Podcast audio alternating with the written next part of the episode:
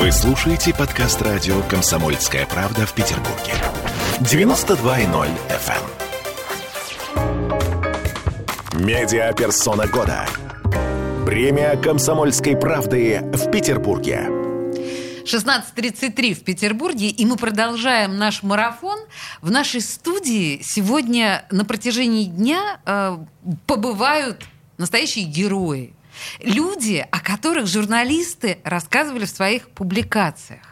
Да, и вот этих вот лучших из лучших выбирали в том числе и вы, наши читатели. Я бы сказала, не в том числе, а именно вы выбирали в этом году. Не, ну мы тоже там немножко присоединились к этому. Но на самом деле, вот э, человек, который сидит сейчас рядом с нами, он у нас вызывает не просто искреннее э, восхищение, но и преклонение, потому что он не просто врач, он э, ну, по-настоящему совершил подвиг. Вот в, в наше время, в двадцать первом веке действительно есть место подвигу. Значит, смотрите, Антон Георгиев. Здравствуйте, Антон. Здравствуйте. А, анестезиолог, реаниматолог больницы Святого Георгия. В мае двадцатого года он спасал пациентов не только от коронавируса, но и от пожара. Потому что двенадцатого мая в палате реанимации вспыхнул один из аппаратов И В Л. И Антон первым заметил огонь, вместе с коллегами эвакуировал пятнадцать больных. В итоге этим летом читатели «Комсомольской правды» выбрали большинством именно, голосов. Большинством, да, выбрали Антона главной медиаперсоной года в номинации «Доброе сердце». Слушайте, Антон, я вас поздравляю, но мне кажется, другого решения у наших читателей быть и не могло. Это абсолютно кинематографическая ситуация. А можно вас попросить, ну, вспомнить буквально в двух словах, как это было? А, про пожар? Да. Ну, случилось все, естественно, под утро, когда... Когда Б... все уже ложатся спать. Да, да, да, когда врачи. Уже когда уже не хватает сил. Вроде как смена к концу, и угу. ты уже вроде как расслабляешься, но вот, получается, заметил пожар. Я вместе с коллегой, мы побежали все вместе в палату, попытались потушить. Потушить не удалось. Ну и в итоге я принял решение, после того, как вызвали пожарных, эвакуировать пациентов. В дыму все были, в респираторах, не видели ничего, пытались сделать все, что могли. А тяжелые были пациенты? Пациенты, насколько... больше половины пациентов было на искусственной вентиляции. Ох, и как, и как, как их передвигать в этой ситуации Получается, технически? Их... с искусственного аппарата пересаживаешь на ручную, угу. мешок амбу, и транспортируешь на кровати. Те, которые дышали сами, медбратья их закидывали себе на спину и бежали. И это все в дыму, это... еще раз. Я так понимаю, что у вас вот этот вот весь, как это сказать, костюм космонавта, да, вот это да. коронавирусное, вы еще не успели снять к тому моменту. То есть у вас смена, сколько часов длится смена обычно врача-реаниматолога? двадцать четыре часа. двадцать четыре часа. Под утро это случилось. Это я просто хочу вот эту кар- картину, чтобы как можно ярче увидели наши слушатели и зрители, которые видят нас сейчас в трансляции ВКонтакте. А, честно, было страшно? На тот момент, видно, столько адреналина было в крови, что никакого страха не было. Но после того, как все это закончилось, было страшно. Руки дрожали или Руки что? Руки дрожали, да? Да. Слушайте, а как пациенты реагировали? У, него, у них была паника или вот на что-то? ИВЛ? Ну, Нет, ну а который, что? Которые находятся на И В Л, и большинство было без сознания пациентов. А, а те, которые не были на И В Л, а те, те которые, которые дышали самостоятельно? Им было страшно, и их как бы эвакуировали в первую очередь. Они что-то говорили? Я вот не знаю, я просто пытаюсь себе представить себя на их месте. Вот что было со мной, если бы вот такая история произошла? Не знаю, я, я бы, наверное, плакала. Честно, не могу вспомнить. То есть вы Те сами слова. были в таком стрессе, у меня, да? Да, у самого был настолько стресс, что я не боялся ни дыма, ни пожара. Мне надо было просто помогать. Сколько человек вам удалось спасти? Получается, пятнадцать человек мы... пятнадцать человек вы того, вытащили? Точно я не помню, около пятнадцати. А вы после этого никак не поддерживали с ним никаких отношений? Хотя бы с кем-то из этих пятнадцати? Нет, ни с кем. Вообще удивительная история, потому что, ну, по большому счету, может быть, для многих из них, знаете, это такая вторая дата рождения. В том смысле, что благодаря этому человеку, я стесняюсь сказать, стесняюсь тех громких слов, но благодаря этому человеку эти пятнадцать человек выжили. Вот я бы, честно говоря, вас бы достала уже всякими своими этими письмами, признаниями, цветами, конфетами. Да, для меня главное, что они выжили, это награда. Да, ну это, конечно, но врач. Мне, мне кажется, сам по себе человек, который работает в реанимации, это когда ты все равно каждый день видишь вот эту вот борьбу жизни и смерти, тут еще дополнительный, то есть это Это, мне кажется, какой-то героизм в кубе. А, а, а, скажите, пожалуйста, Антон, вот вы когда выбирали профессию, профессию врача, понятно, но когда вы а, все-таки решили работать в реанимации, вот что вас подвигло? По Это... стопам отца пошел. Отец у меня тоже реаниматолог, проработал всю жизнь реаниматологом, и сейчас все еще работает реаниматологом. А сколько лет вашему отцу? пятьдесят шесть. Ну, слушайте, династия, династия реаниматологов. Я это так круто. Понимаю, что э, к смерти, несмотря на то, что вы все равно так или иначе с ней сталкиваетесь, привыкнуть невозможно. На самом деле есть профессиональное выгорание, и есть, все равно да? к смерти привыкаешь потихонечку. Вот когда Оля сейчас говорила про подвиг и про, ну, то, что, да, у реаниматолога достаточно героическая профессия, я как раз хотела сказать об обратной истории, потому что очень многие считают реаниматологом, э, реаниматологов самыми циничными врачами. Очевидно, именно потому, что смерти вы смотрите в глаза ежедневно. Ежедневно. Это такое средство защиты от, ну, от, эмо... от эмоций. Угу.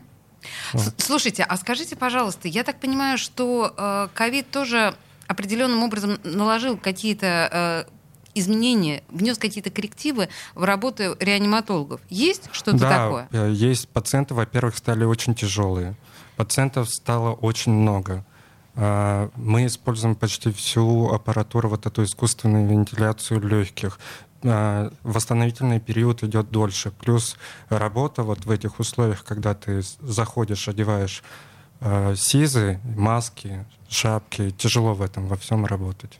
А вы, получается, в этих сизах, если я правильно... Средства индивидуальной да, защиты. Вы, вы в них находитесь все вот эти двадцать четыре Нет, часа? Нет, у нас э, обычно по шесть часов. Мы шесть часов работаем, потом угу. два часа отдыхаем, шесть часов работаем, два часа отдыхаем. Но это все равно невыносимо, вот. шесть часов в этой, во всей амуниции. Это же просто ужас какой-то. Слушайте, а вы сами э, уже переболели ковидом? Или я вы... один из первых заболел ковидом. То есть, несмотря на все эти СИЗы. Да, до того, как еще ввели СИЗы, до того, как закрыли больницу. Когда еще никто не предполагал, что опасность настолько велика, да? Да, да, да. Вот, и меня первого... Ну, я заболел, и увезли меня в Боткинскую больницу, там я как бы лечился. Тяжело переболели? В очень легкой форме, два дня температура и все. А, то есть э, большего понимания все равно не появилось, да, от того же, потому что до сих пор еще какие-то... Э, ну, по сути, у нас, у нас даже лекарств-то еще до сих пор как таковых нету, насколько говорят специалисты. И непонятно, когда это закончится.